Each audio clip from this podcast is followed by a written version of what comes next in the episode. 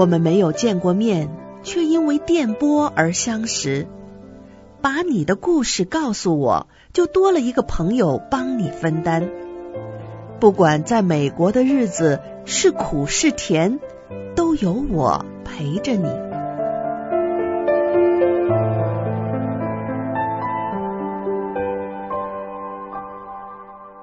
明明信箱，mailbox 明明 at gmail dot com。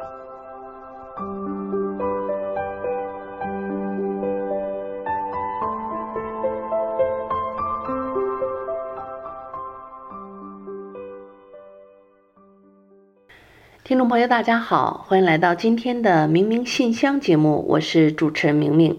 想要重复收听明明的节目，欢迎登录 YouTube 频道，搜索德州中文台来收听我们现场直播以及播出过的节目。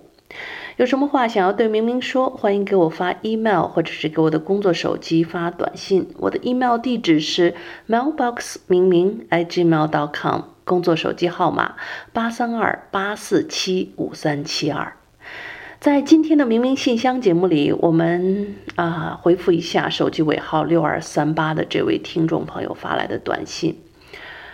他说：“明明好，听你的节目有很长一段时间了，每每在我感觉到自己真的是无处诉说的时候。”我就好几次想要给你打电话，给你发信息，可是很多次我都放下了。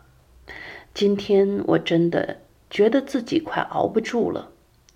我妈妈是晚期的肾病，看着她非常的痛苦，她也经常是在一个昏迷的状态之下，我无力帮忙，无力去。解除他的痛苦，我只是觉得他在痛，我的心也在痛。而我更可怕的事情是，时时刻刻的无法想象的害怕妈妈随时会离开我。你不要笑话我，可能我的年纪比你大概还要大。我的妈妈今年七十九岁了。按说这个年龄有病有灾儿也是正常的，可是我已经没有父亲了，我真的不想再没有妈妈。我的爱人也在两年前去世了，这些年我已经受够了去参加葬礼，去看到亲人一个一个的离世，先是父亲，然后是老公，现在恐怕妈妈。也会时间不长了。每每想到这个世界上我就剩下孤身一人，我就觉得悲从心来。这几天就要到美国一年一度的万圣节了。我记得曾经带着儿子，非常享受这个快乐的美国的节日。孩子出去要糖，我们也会装扮家里，南瓜呀等等。可是如今，当我经过邻居的街道，看到那些骷髅头和那些鬼怪的装饰的时候，不知道为什么，我就会惊吓得一身一身的出冷汗。明明我好害怕，我害怕失去，我害怕失去妈妈，我更害怕自己也撑不下去了。亲人们接二连三的离世。虽然我的生活基本生活有保障，我也会提前退休了，我也拿着丈夫离世之后的一些福利待遇。按说生活没有一个特别的难题，可是活着实在是太痛苦了，我不知道我该怎么样撑下去。好的，六二三八啊。每每看到这样的一个信息的时候，我的心也都不由得和你一样沉重下来。我能够想象，我也能够看得到，每每这个时候在半夜给我发信息的朋友都是一个什么样的状态，也能够看到有一些重复的内容，有一些词不达意。可是我能够感受得到，就是痛苦两个字。人世间的痛苦有千百样，可是生离死别啊，这恐怕是每一个人一生当中都要遇到的。说着大自然的规律，生离死别，大不过是一个正常的自然规律。可是这件事情轮到我们每一个人的时候，都是如此的苦，都是如此的难。就像有人说，在刚刚过去的这两三年疫情，全世界老天爷收走了多少的人？就连美国这样发达的国家，也有无数人啊，在这个疫情期间。不能说提早离开这个世界，但是确实是有很多的人在没有预料到的这个寿命之下，就提前的离开了人世。那我身边也有一些朋友失去母亲的，或者是失去亲人的，由于疫情的原因。所以在过去的这几年，我觉得。失去亲人的痛苦，失去爱人的痛苦，这个全世界的人们，我们大概都在一同经历着。所以无论如何，七十九岁的母亲在肾病的晚期，如果换成仍然是积极的一面在想，就是说，母亲活到七十九岁，比那些真的是四五十岁就离世的人来讲，也算得上是。到了一个老老年的时期了，大概你你只能是这样去想的时候，可能会觉得稍微的宽慰一点。但是，人最痛苦的事情就是那种等待的煎熬，就是你不知道那一天是什么时候发生，可能你你晚上睡觉回家都会睡不踏实的感觉，因为你随时会担心。手机会响起来，你随时担心这个 emergency call，可能就说妈妈有病危了啊，要去要去陪伴她。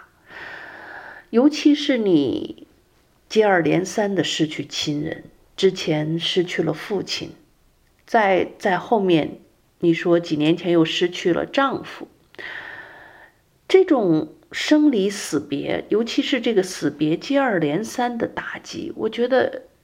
你你现在说你撑不住了，趴下了，我非常的理解。这一份接二连三的打击，撑不住就趴下，就休息一下。我们要承认自己有时候的软弱，也承认自己的脆弱。想哭就痛快的哭一场。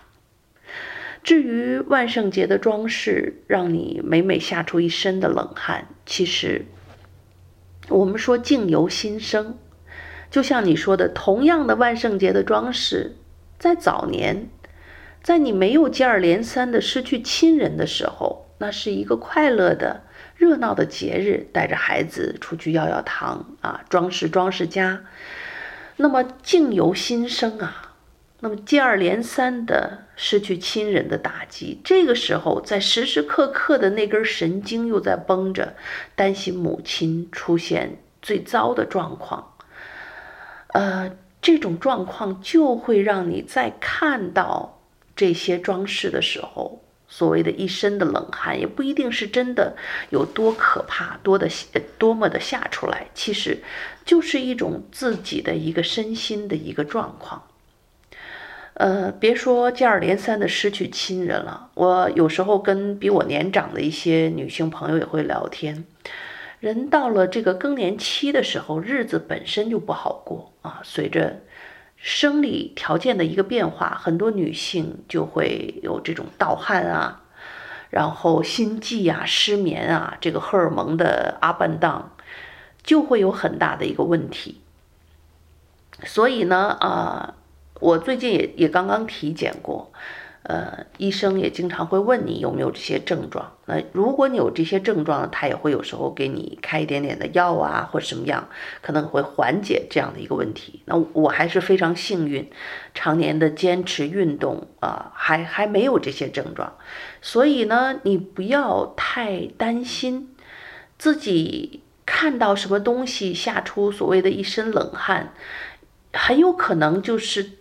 我觉得你的年龄大概应该是在这个年龄上下嘛，你想想，刚刚退休，我不知道啊，是不是因为有这个可能是更年期的一个现象，呃，我就是提醒你，这个时候照顾这个肾病晚期的母亲是一件从精神到肉体都是一件非常非常折磨的事情，而且这一份痛苦是我们躲也没处躲，藏也没处藏的。我们很多人或者是大部分的人一生都要经历的这种煎熬和痛苦，所以在这个时候，我不能说你不要痛，你不要痛苦，这是不可能的。唯一要说的就是照顾好自己，你别忘了自己也是一个刚刚提前退休的人，也到了这个中中老年的这个年龄段了。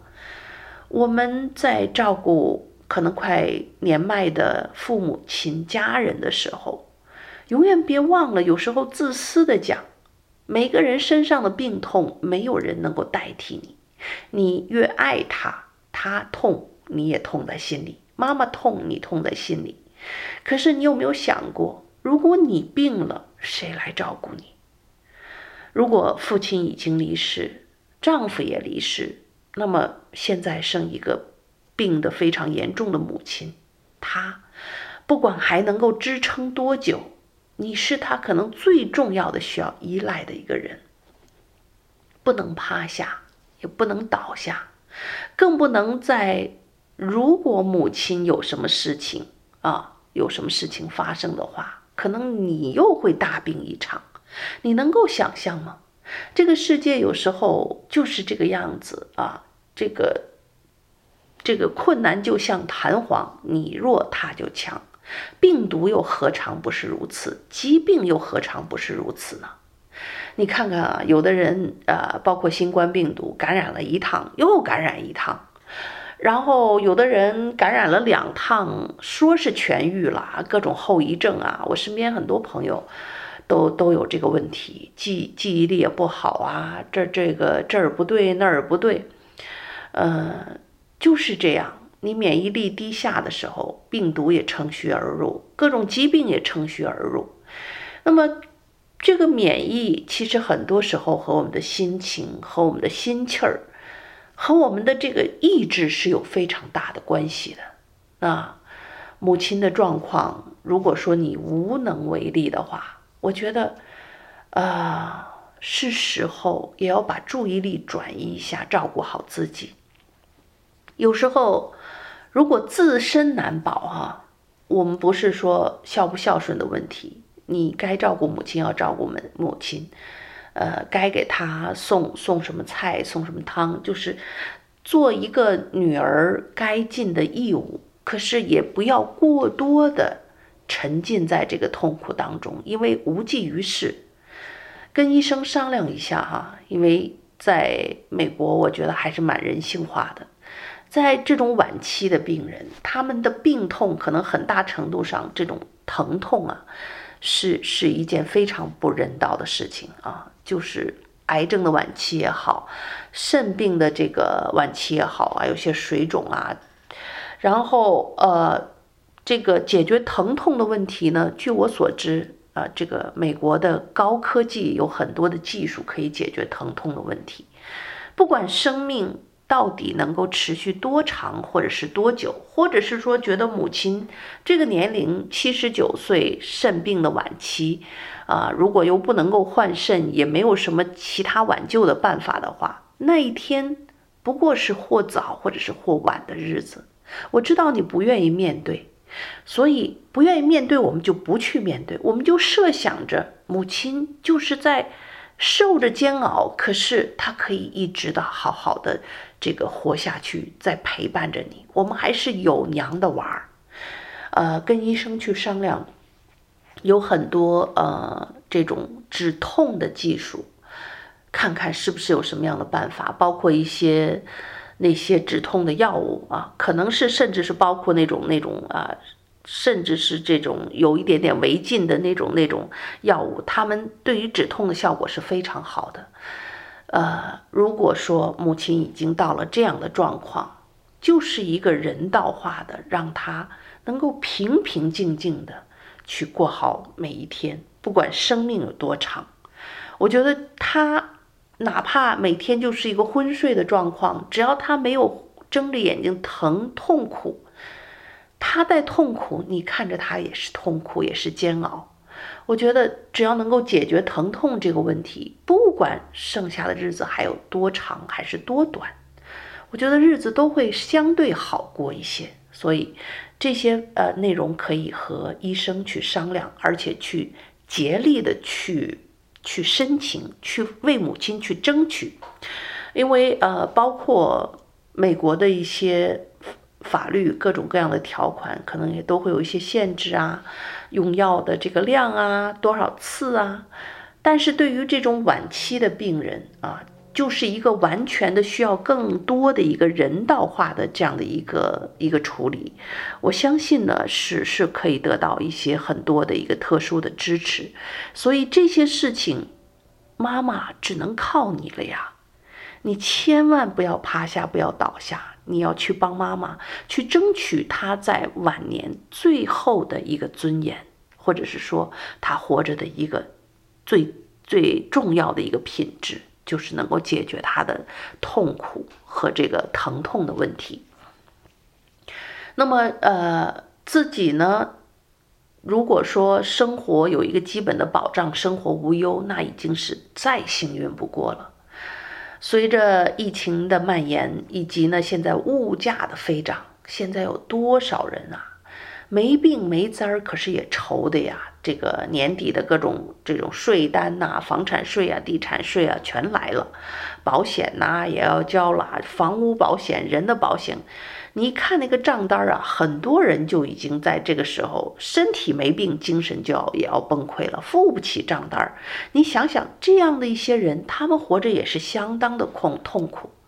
因此，就在自己虽然我知道这个时候说这些都无济于事，但是我仍然想让你看到自己所拥有的一些东西，去感恩生活里，我们还是仍然拥有一些东西。另外，你既然透露小的时候曾经带儿子快乐地过过这个万圣节，其实人在这种悲哀的时候，不妨呢就用这个自我疗愈的方法，就去想那些美好的过去、美好的回忆，不要去。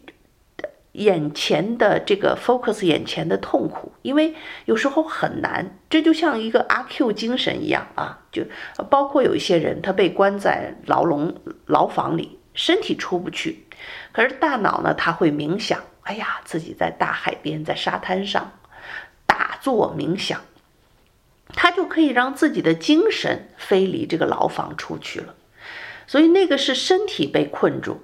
那么现在你的状况呢，其实要比那个牢房里的人要好很多。可是你这个画地为牢的这个牢是自己，自己给自己带来的一些情感上的痛苦，它也跟一个桎梏我们的牢狱是一样的。我们就是往好处想，尽可能的往好处想。呃，身体上我们每天要照顾妈妈，可能也离不开城市。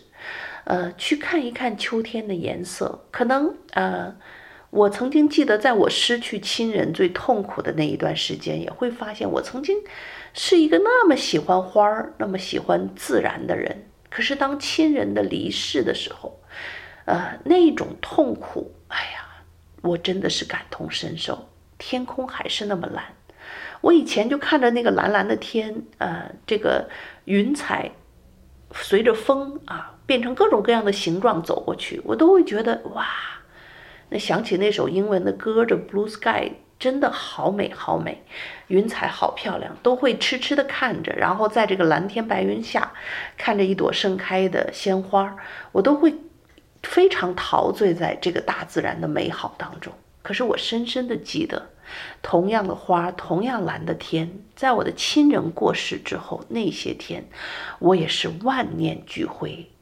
天仍然那么蓝，可是我的心却是灰的，阴沉沉的，那种沉重，那种痛苦，我记忆犹新。所以说，这个外在的环境并没有变化，呃，我们的心情由于状态的不同，而去无法感知到这个大自然的美丽。因此，在这个痛苦的时候，有什么方法能够让我们解脱？我觉得，没有一个特别直接的方法，把这种痛苦说出来是一种方法，对明明诉说是一个非常好的方式啊，我不会嫌你烦。那么身边还有没有能够陪你讲话的朋友？还有看到你曾经带儿子过万圣节，我不知道儿子在哪里，可能是在另一个城市或者是什么地方。孩子大了，有自己的家庭，跟孩子打电话吧，因为不要怕麻烦他们。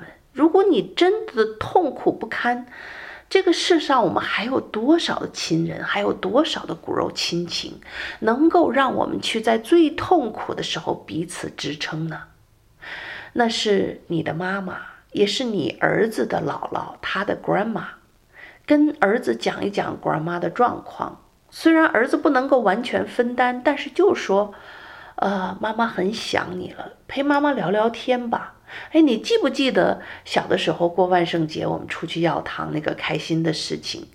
就跟孩子回忆回忆回忆过去。如果儿子有这个耐心，听得出来妈妈真的很痛苦，真的很需要他的陪伴和聊天的话，那么恭喜你，这个这个儿子真的是赚到了哈。啊，如果说非常不幸，儿子非常的忙啊。母子之间又不属于那种可以交心去交谈的那种类型，啊，就是很忙。妈妈，你要你你你要多出去转转啦，或怎么样，也也就放下心思去理解啊。孩子就是这样的个性，每一个孩子天生个性就不一样，有的孩子就很贴心，有的孩子呢就很酷酷的。但是酷酷的不爱聊天的那种，也不是说明他心里就没有你。他也很在意你，只不过他不一定知道用什么样的方式去照顾这个妈妈。那么说一千道一万，这个世界上我们赤条条的来，赤条条的离去，什么都带不走。我们的亲人缘分一场，爱人缘分一场，生命就像一趟单程的列车，这个列车，呃。我们的亲人、父母也好，陪我们可能在前半段，后半段也许是丈夫又陪我们中间的一段，在最后啊，中间还有一段有孩子，在最后老年，可能我们又不得已又是孤身一个人要前行，啊，不管陪伴我们的人陪了我们多少战地，这都是一个相当大的缘分，有了这份缘分。就去想过去曾经的所有的美好就够了，然后我们要学会一个人孤独的生活，身边有爱人、有父母也好，没有父母、没有爱人也好，一个人怎么过下去？一个人怎么样能够让自己找到活着的信念？我觉得这个就需要每一个人，可能是我们毕生的一个功课。第一，我们会因为这个世界上有我们所爱的人，我们想要活下去，所以这个爱的人有你的父母亲、你的丈夫、你的孩子。我们能不能把想想办法把这个爱扩大一些？可能会有你一个爱的宠物。哎，你知道年老的时候，其实我非常建议你啊，呃，有一只宠物狗。呃，我身边现在很多的朋友身边都有狗狗啊，包括整个过去的疫情期间，宠物的这个领养也是大增。大家都突然觉得，这个在 pandemic 期间我们不能够见面的时候，生活是如此的孤独，有一个狗狗陪伴就像一个小人一样啊。我们很多人都把宠物当做自己的孩子和家人是一样的，而且狗狗尤其是非常的聪明。